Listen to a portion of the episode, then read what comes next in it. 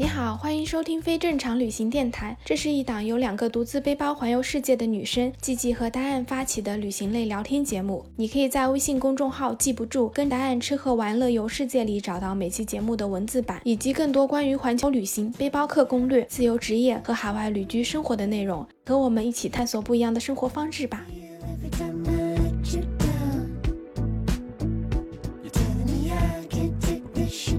Hello，大家好，我是季季，我是达燕，欢迎收听非正常旅行电台。这是一档横跨南北半球的旅行播客，带你用声音环游世界。今天这期播客呢是非正常旅行电台第一次做三人的连线聊天，然后我们三个人呢，一个在北京，一个在浙江，还有一个在阿根廷。我们今天请来了一位同样有着非常非常丰富旅行经验的女生 Linger，想要一起聊一聊，就是我们在旅行路上遇到的禁忌的事情。那我们先请 Linger 来给大家打。打个招呼吧，Hello，大家好，我是 Linger，特别开心能够和两位美女一起聊天。为什么要用美女这种客套的话？可以的，我们听了还是很开心。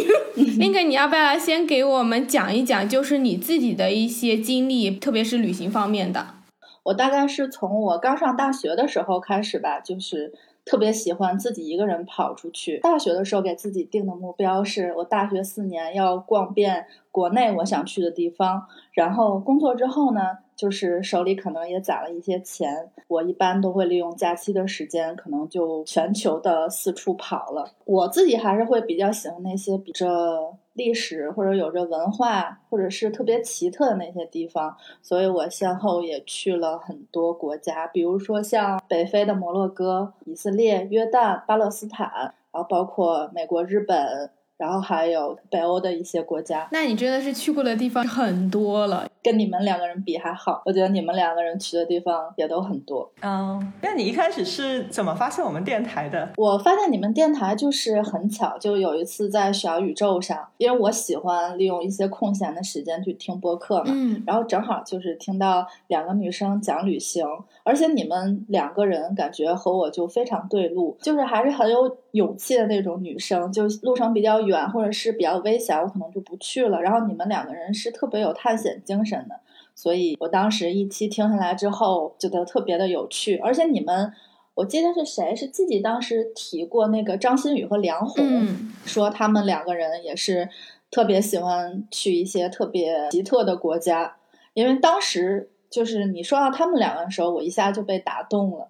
然后，因为我是他们两个人的忠实粉丝，从他们旅行第一季的时候我就开始看起。我记得当时他们去了那个索马里的首都摩加迪沙，对。然后当时切尔诺贝利，我知道这个地方，就是因为他们两个人当时去了。然后他们当时还深入其中，到那个核电站穿了那个防护服。然后当时我就觉得这两个人好厉害。他们两个人当时为了去这个地方，还说就五年不能就是要小孩儿，因为他这个核辐射会对身体有特别严重的影响。但是即便是他们穿了那个核辐射的衣服，还是当时在里面超标了好多倍。然后当时我是一直在追他们的那个节目，基本上是。每一期都看了，然后也是他们两个人给了我勇气吧，就是我觉得还蛮厉害的。我后来他们不是什么北极求婚、南极结婚，我觉得哇，这两个人哦，当时。他们后来回来的时候还来了北京，我还去参加了他们的签售会。哦，真的吗？是，他们才是真正的非正常旅行。对，就是一般很多人都很难做到。嗯，确实是的。他们俩其实我也很喜欢，因为我一直就是跟你一样，每一集都追。然后我也是从索马里和切尔诺贝利开始，跟差不多。我是看了一本书叫《切尔诺贝利的悲鸣》吧，然后就讲了很多当时前苏联解体之后，然后核电站爆炸，然后所有人受的那个很悲惨，然后那有一点像是纪实类的那种故事小说，然后我还去看了他们这一集去切尔诺贝利的那个，当时就觉得哇塞太酷了，然后就想说我要好好挣钱，因为这样才能支付得起，因为他们后来不是去索马里要请那么多保安，然后又下火山，就是这种真的不是说。你除了勇气，然后也要有那个决心，然后也要有那个精力和那个资产去支撑你去做那么多事情。我觉得他俩特别特别难。是，而且我觉得他们两个人旅行一趟什么都学会了，就是开飞机、航海，而且他们的那个团队先后就是走了好多人。就是因为大家可能就觉得生死未卜，而且一出去出去好久，再加上确实是条件非常的艰苦，但是他们两个人始终如一的就是。坚持走这条路，对，就是要找个伴，就是有自己同样兴趣的，这样在旅行的，而且是以这种方式去旅行的，也挺不容易的。对对对对。那回到我们这一期的主题，我们在路上从未预料过会发生的事情。林哥，你有什么事情是你自己真的完全没有想过会发生这件事情的吗？最近的一次旅行，应该就是在我二零二零年初去荷兰的那次，因为当时二月份就是疫情爆发的。二零二零年，中国的疫情还是比较严重的。然后我是当时从上一家公司离职，然后有一个比较长的假期。然后当时我就想，哎，要不要出去玩一趟嘛？是有几个国家一直是自己 list 里的一个梦想目的地，因为我也很喜欢高晓松。呃，高晓松就说自己很喜欢荷兰。听了当时他有一期是专门讲荷兰，然后我就想，那不然我就去荷兰吧。办签证到敲订机票的时候，当时就只用了大概一礼拜的时间。当时特别巧。其实我是想跟我一个朋友去的，就是他是我之前同事，我们两个人还一直有一个梦想，就是三十岁之前去北欧，所以我当时把这段旅程的一个起点定成荷兰，然后终点是定成斯德哥尔摩，我们是希望这样就是。荷兰玩完之后，然后去北欧大概玩几天。我跟我的朋友做的都是就是家居类相关的，像丹麦它有一些就是家具设计是非常的棒的，然后也是想看一下。然后瑞典那边呢，就是又有宜家，也想去宜家的总部看一下。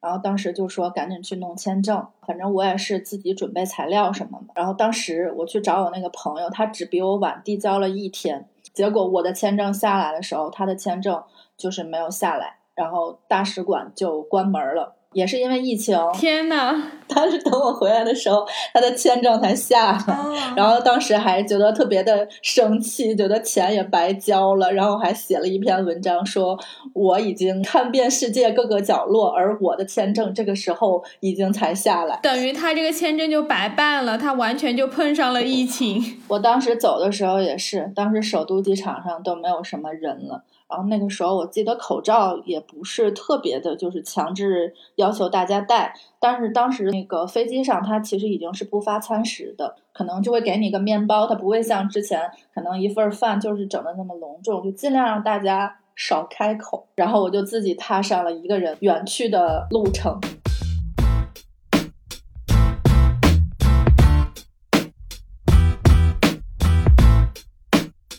当时第一站就是先到了荷兰，因为我特别喜欢逛博物馆嘛，就是可能到每个国家我都会去逛当地的一些什么国立博物馆，就是这些，反正乱七八糟的都会去看一下。因为荷兰有好多好多博物馆，而且特别的密集。那个阿姆斯特丹好像就有大概几百个吧，但是可能有一些私人的，所以有一些我也没有进去。我可能就是逛了他那个梵高博物馆，然后他的一个国立博物馆，经过了一些。艺术文化的熏陶之后呢，我知道就是在荷兰呢，它毒品还有性它是不违法的，所以当时我也是觉得，嗯，想去猎奇一下。看看他们究竟有多神奇。荷兰当地它有一个叫做置换蘑菇。我想问一下，就是这个置换蘑菇，它是真实的蘑菇，还是它是做出来的一个什么东西？就是你可以解释一下这个置换蘑菇是个什么东西吗？它其实就是一个那个小的盒子，然后里面其实就跟松子这么大小。所有卖置换蘑菇的店，它的名字都特别的神奇，叫做 Coffee Shop，就是很多人都觉得哦。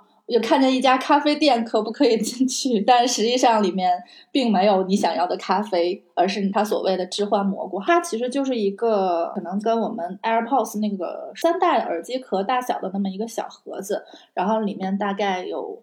二三十粒这种小小的，类似于松果大小的东西，然后可以直接吃。你吃的时候就感觉好像在吃生杏仁，有一点生杏仁的味道。它不是很脆，但是就是会有那种水水的，像坚果一样的。原来对，但是好像有点像绵了的坚果。当时我在路上，特别巧的是碰上了一对小夫妻。本来是我一开始要去看风车，看完风车之后，我们就聊得特别尽兴，然后就说一起去吃饭嘛。这个吃蘑菇这件事儿。我在网上也查了一些攻略，然后大家说你一定不能一个人吃，因为 如果你一个人吃产生幻觉，可能会出现危险。之前新闻上就有人报道说，有些女生因为吃了一些蘑菇，然后产生了幻觉，就掉到河里。荷兰不是有运河吗？然后我就特别害怕，但是我又特别想尝试，我就跟我的朋友说，我朋友说：“哎，你千万不要去吃这种东西。”但我又觉得试一试也无妨嘛，你就要去尝试一下当地的特色。正好这对小情侣被我逮着了，我就想，好，这样我们玩的也挺开心的，不如你们两个人就可以去陪我尝试一下，然后也可以盯着我，因为当时跟他们两个人就觉得哇，特别一见如故，就是路上那种很能聊。嗯，当时就是去到那个店，那个店当时环境就是比较黑，它那个是有一个玻璃的一个罩子，然后老板是。在里面，然后它那个玻璃上面就会有很多品种，大概就是有轻度的、中度的，然后还有重度的。重度的，别人说就是会有那种灵魂出窍的感觉，就因为我也比较怂，我害怕我可能 hold 不住那个特别重度的。然后我就选了一个轻度的，它那个好像是分感官的一些，比如说你的视觉、你的听觉、味觉之类，好像是这样的。然后我那个选的都是比较轻量级的东西。我就特别兴奋，我就拆开拆开那个盒子，然后我就在那儿就像一个老太太跟嗑瓜子儿一样，就不不不全都吃了。哦，你吃了多少粒？有多少吃多少，就是因为一盒也没有多少。嗯，它再怎么吃，可能也是那个轻量级的，也没有说你慢点吃，可能药效就会减轻之类的。人家说害怕自己反应太大的话，你可以选择去准备一些甜的东西，因为甜的东西是可以解掉这个变难受或者你的那个幻觉感。当时在网上查说，大概可能是一个小时到两个小时，你会有那个药力的发作。啊啊！我当时吃完就没有感觉，我就跟那个小情侣说：“我说。”我是不是有着钢铁一般的身体？我对这玩意儿有免疫力 之类的，就一直没有感觉。正好那个时候下雨了，因为我当时是在鹿特丹，因为荷兰也不大嘛，我就从鹿特丹要坐火车回到阿姆斯特丹。我们就是一起吃完蘑菇，然后又简单的吃了点东西。他们两个人特别好，就送我去那个火车站了。我在路上全程都感觉就是很清醒，但是快到车站的时候，我就感觉我有一点困，但是因为。也是在下雨，又比较冷，就不会产生那种特别没有精神的状态。但是等我上了火车，我就感觉我的世界变了。怎么了？你就欧洲火车都是那种地上可能会有那种星星点点的东西嘛，花纹纹路啊。我在看，我就感觉它在转圈圈，就变成了那个梵高的星河。哇哦，这么美！然后我就开始。有一点不行了，嗯，我就发现我对面坐着那个男人长得好像梵高，但这个不是幻觉，因为我还偷拍了人家一下，他真的长得很像梵高，就是配上那个地的蓝色，再加上看到他长得跟梵高一模一样，我有时间可以把图片发给你们，我就觉得我好像和梵高相遇了，就是我当时从鹿特丹出发，先到荷兰的机场，再到阿姆斯特丹的那个 downtown，其实它中间离得并不是很远。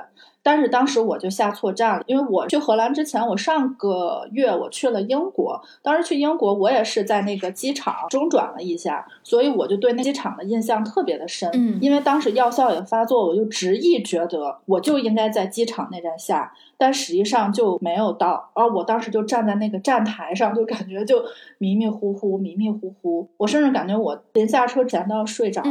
下车之后，我就站在那个站台上，我就觉得这是哪儿？就感觉忽然我就听到好多人说话声音特别的大，我就觉得我自己好像带了助听器一样，然后又特别的困，就那个感觉有点像喝醉，但是你没有喝醉的那个感受，你只是觉得你很困，然后你的感官都被无限放大，你的视觉，你就觉得他们好像都撞到你的眼睛里，然后你的听觉，然后就觉得每个人窃窃私语，你好像都能知道他们在讲些什么。我在站台上站，然后当时那个列车员好像就说这边很危险，你不要站在这里。然后我当时又想，我到底在哪儿？我觉得好像这个地方好熟悉，就是我住的地方。后来我在那儿就感觉像一个老年痴呆的一个患者，我在那想了半天，但也有可能并不是我想了半天，而是就是因为我可能对时间产生了一种错乱，于是呢。我就想想到，哦，不对，我是住在 downtown，我又上了火车，坐了两站地，我都没有开导航，我就记得我住在一个叫做飞猪的一个青旅里面。下了车，我就慢慢悠悠、慢慢悠悠的走。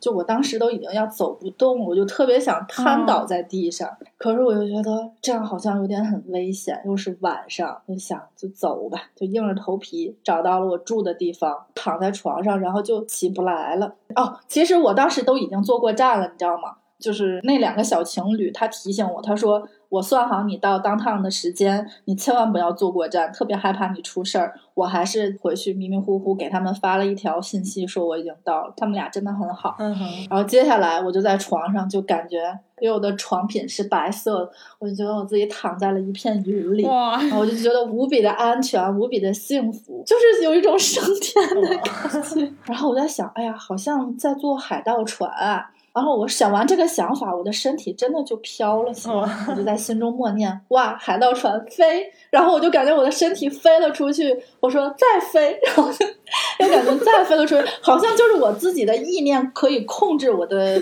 感受。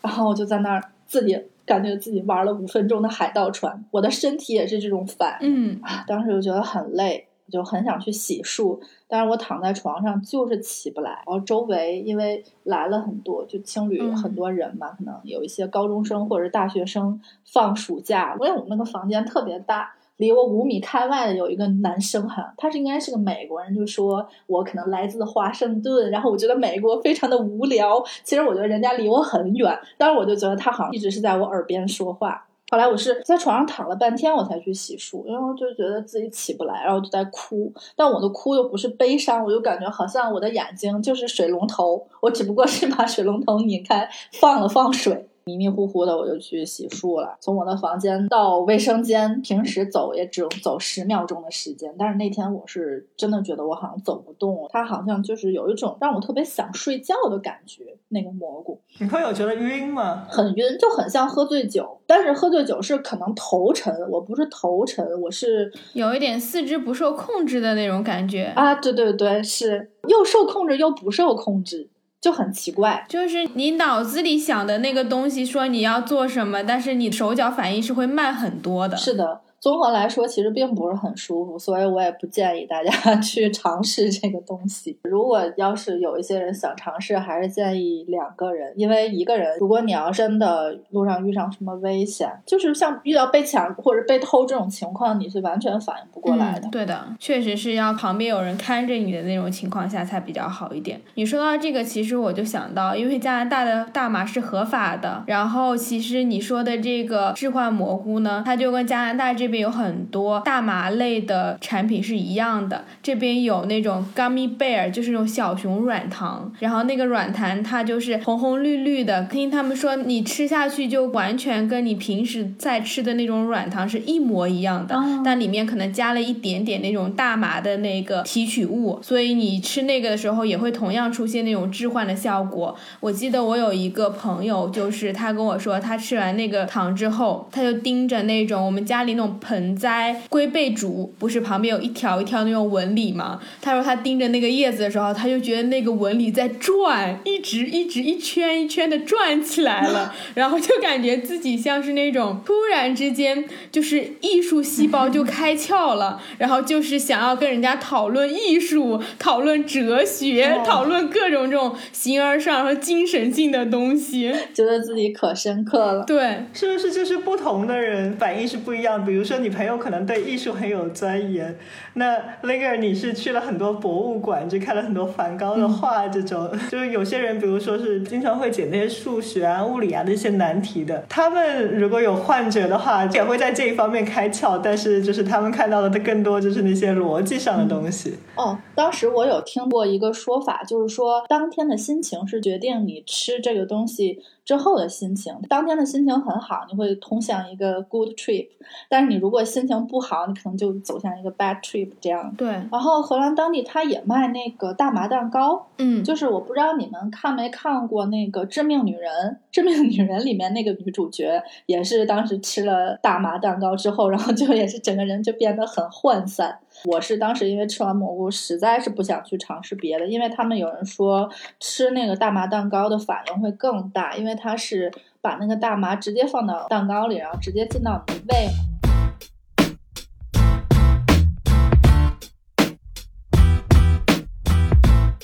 就是加拿大这边它会有那个大麻，但是它是那个大麻的籽，然后它会做成那个 muffin，就是那个小蛋糕。我一开始来加拿大的时候，我就看到，我以为是那种奇异果蛋糕，你知道吗？就是里面有一颗颗黑色的籽。我后来才一看，发现它居然是用大麻籽，但是大麻籽它是不置换的，它会有点像是那种吃奇亚籽的那种感觉，放在里面就特别好吃。而且它还会做成那种大麻饼干。之前有另外一个朋友超级好笑，他不知道。那个是大麻饼干，他饿了，然后他就一个人坐那吭哧吭哧吃完了一整包饼干。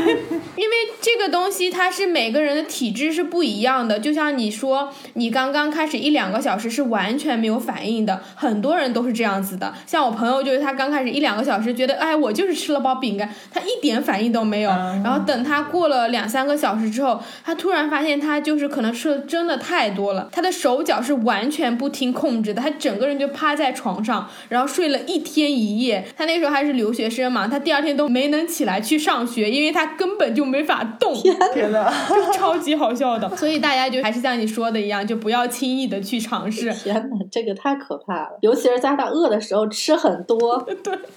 所以后来加拿大大麻合法之后，就有很多人反对说大麻不能这个食品化，因为他们担心如果大麻食品化之后，很容易就是小朋友会误食。对的，这个就。会很危险，所以目前来说，加拿大大部分的大麻都只能在那种专卖店里面，就有点像是我们那种烟草专卖店，你只能进去，然后你要出示你的证件，然后他们才会卖给你，这样会好一点。不过轻易不要尝试，就像你吃那个蘑菇一样，如果你在外面走的话，还是蛮危险的。是因为美国也是好多年前就合法化了嘛，然后刚合法化的时候，我有就是听说一个新闻，就因为我是在美国读大学的，听说在另外一个大学里面，也是我们那个州的，还蛮好的一个大学，然后有一个学生。就是用大麻做了一盘那个 brownie，就是那种巧克力的蛋糕，然后拿到课堂上面去分了吃。因为在美国课堂上面，其实大学里面一边吃东西一边上课是很正常的，嗯，所以就是很多学生连教授都吃了，然后后来大家就产生了不同反应的那个幻觉。而且就是如果是你第一次尝试的话，你的反应会特别的严重，特别的晕眩啊、呕吐啊什么的，还得去医院啊。天哪，他以一己之力破坏了整个课堂，真的是，真的是你直接。吃那个食物的话，它那个其实特别强劲，那个效果。是在美国的话，我之前去洛杉矶，然后洛杉矶那个青旅里面，就是管理的那两个人，一个黑人，然后一个白人。然后当时他们接待我之后，然后就去抽大麻，味道也是很大。后来我就跟他们聊天说，我说这个大麻在中国是不合法的。然后他们听完都觉得特别惊讶，就像看怪物一样，就说为什么不合法我们都抽啊？就这种。对我大二的时候在大学里面，然后我有做那个宿舍管。管理员嘛，然后我们宿舍管理员就是平时有很多任务，可能你要帮学生去组织活动啊，帮那些新生去更好的认识校园啊。然后还有一个任务呢，就是每天就是如果你值班的时候，你要去巡楼，每天晚上要巡三次，你要去闻有没有新生在那里抽大麻，有没有人醉酒，因为那个时候其实大麻还没有合法。然后有一次呢，就正好是我跟另外一个中国女生我们在巡楼，然后我们就闻到了这个很奇怪的味道，但是我们两个都不确定这个是不是大麻，闻了半天。然后最后只能叫了另外一个美国的那个学生来帮我们闻一下，后来还真的是大妈，然后我们叫了那个校警来没收那些东西。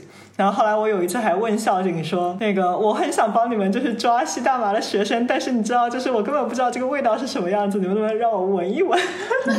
然后他们还真的拿了一个那种像那种烧的一个胡子的那种东西来给我闻了一下。啊，它那个那个味道其实很特别，就你闻了一次，你就再也不会忘记那个味道。但其实我很不喜欢那个味道，就闻了以后我就觉得很冲、很晕的那种。对，大麻它是没有过滤嘴，它就是烟草下来晒干之后，然后直接拿纸卷起来。所以这边很多卖大麻的那个商店，他们是直接称斤卖给你的。然后就是你买多少克，他们就会自己拿个什么夹链袋，然后放进去，然后你就可以买走。我记得我有时候去那种西人朋友聚会，然后他们会就掏出来一袋，然后里面是那个烟草，然后自己拿出一张纸就开始卷卷卷。我觉得那个真的是太厉害了，而且那个味道是超级超级呛的。像我以前上学的地方是在就是温哥华很乱的一个区，然后旁边是中国城和就是市中心的交界，有很多很多流浪汉。我走在放学的那个路上，就整个路都是大麻的味道，就是你根本就是避不开的。你走到前面就完全可以知道前面所有人都在抽大麻。哦天哪！就是说到那个对抽大麻的人的印象，我一开始就在中国的时候总觉得，哎呀，就是抽大麻那些都是很不好的学生啊什么的。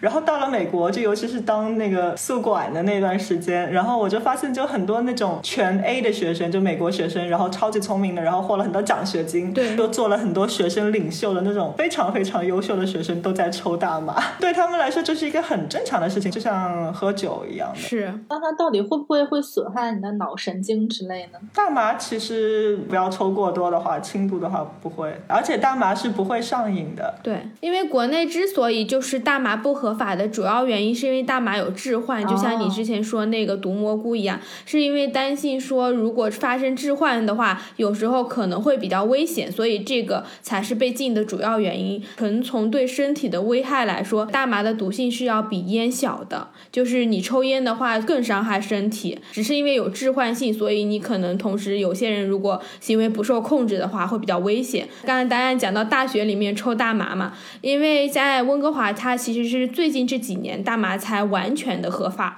之前都是你要考一个非常非常难的执照你才能去买的。后来合法了之后呢，在温哥华当地就是一个最好的大学，其实也是加拿大前三的一个大学，所有学生就办了一个巨大的 party，他们这个 party 的主题就是庆祝那个大麻合法化，然后所有学生哦超好笑，一下午每个人都冲到学校的那个大广场上，然后掏出大麻来一起抽。天哪！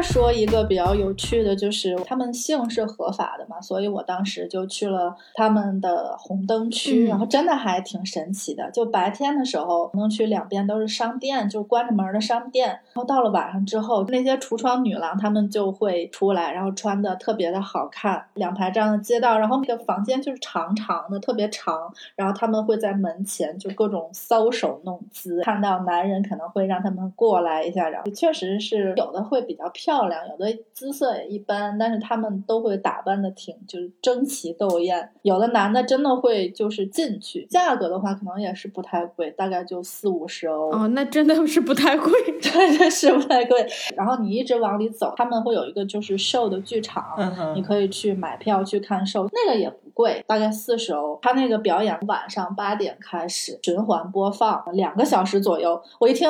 两个小时，我觉得还蛮合适的，对吧？我就坐在那儿开始看他们表演，就里面也有一些中国的游客，也有一些外国人，大家其实还都是秉着一个很正常的状态。就虽然上面演的都是一些在我们这里不可能看到的画面。但是在他们那儿就是一个很正常的一个舞台剧的表演吧，就还挺投入，每一段都不一样，是不是还挺像那种泰国什么人妖秀啊？还是说它更像是一个脱衣舞表演？是，它就是一男一女在哦，不可描述的画面。还有就是每一段不一样，比如说上来，然后可能是一男一女，然后下一个可能就是一个女生，然后上来会跳一段舞蹈，那他们会和底下的人互动，比如说指定某个男的上去，然后跟他会有一些那种特别挑逗性极强，在我们这儿绝对不可能呈现的一种东西。底下的男嘉宾也觉得比较兴奋，就上去。哦，我觉得特别丢脸的一幕是我看到最后，嗯，差不多可能快结束吧。然后有一中国男的来了，长得还挺斯文的，然后坐在第一排。当时他坐在那儿的时候，我觉得他肯定会被上面的表演者 Q 到。果不其然，有一段是有一个很女王式一个女的，然后就拿了一个鞭子出来，嗯，站在台上，然后四处看，就看我到底能把谁叫上来。他就勾了一下，然后就让那个男生上去。上去之后就被那个女的挑逗，然后就感觉完全就放开自我了。那个女的就是在他的脖子上给他绑了一个链子，就像拴 一只狗一样。妈呀！然后他就跟那个男的说：“你从这头爬到那头。”然后那个男的一开始不好意思爬，嗯但是他爬着爬着，我就觉得他自己放飞自我了。然后他爬到那一头，然后那女的就跟他说：“和大家 say hi。”然后那个男的就和大家 say hi。然后女的说：“你把那个上衣脱了。”那男的就把上衣脱了。然后女的说：“那你再从这儿爬到那儿。”那个男的就又从左边爬到右边。哦天哪！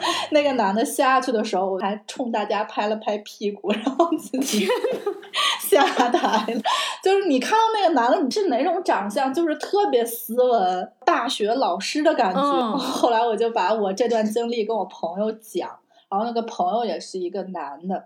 他就说前几年他也去荷兰出差，然后当时他们不是很熟的同事，他就邀请那个不是很熟同事，就说晚上我们要不要去看秀？然后那个男的说你怎么看那种东西？然后就义正言辞的拒绝了他。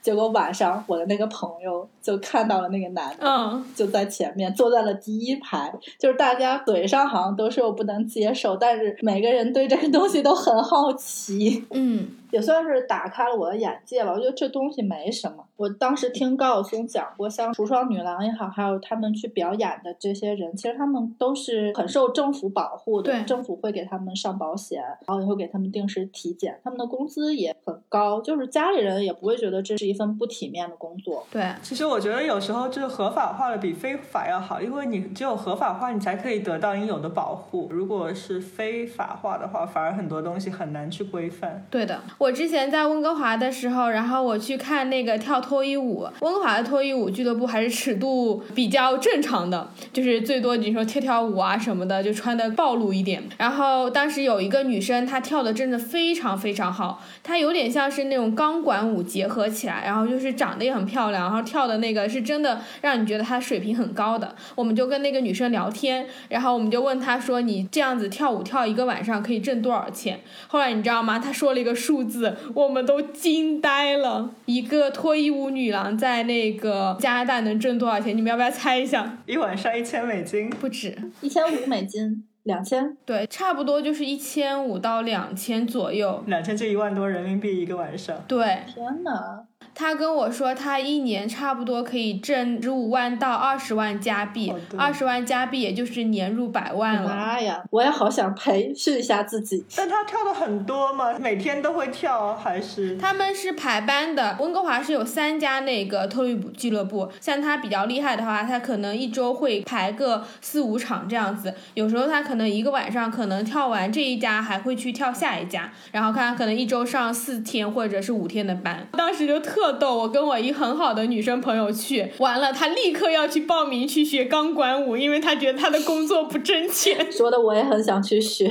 对我有一个朋友也是跟我一样被困在布宜诺斯艾利斯，然后就天天在学钢管舞。然后我现在想说，我没有跟他一起去学对，发家致富之路。钢管舞，其实也是一个很美的艺术。对，它不仅仅就是在脱衣舞的场合你见到有人跳钢管舞，其实也有很多就是钢管舞的表演呐、或者钢管舞的一些比赛，它是非常高雅的，它是非常美丽优雅的那种。嗯。对对对，刚刚讲了很多很多事情，不管是从置换蘑菇到加拿大这个大麻合法，再到这个荷兰的这个红灯区是合法化的，我觉得有时候我们去不同的国家，其实就是要去体会各种不同的文化，因为在我们眼里可能觉得是一些禁忌的事情，或者是说不应该去做的事情，可能在另外一个文化背景之下，在他们的那个语境之下，反而是有另外一种解读。所以我自己会觉得，就是这样子比较之后，你会用一个更加平和一点的心态去看待各种不同的生活方式。就我们不是让大家都要去体验这一种，但是就是说，我觉得大家都应该以更开放的一个视野去看待这些事情。我也是有一部特别喜欢的电影，叫做《白日梦想家》，然后里面有一句话我特别喜欢，就是翻译成中文来说，就是开拓视野，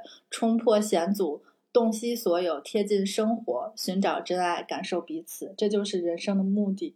那我们就用 Linga 这句话作为我们这期播客的收尾吧，因为这句话真的是说的太好了。谢谢 Linga 来非正常旅行做客，下次有机会的时候，我们还可以再来一起分享，就是在路上有趣的故事。好呀，那这就是今天的这期播客了，咱们下周六的时候继续闲聊全世界，下周见，拜拜，拜拜。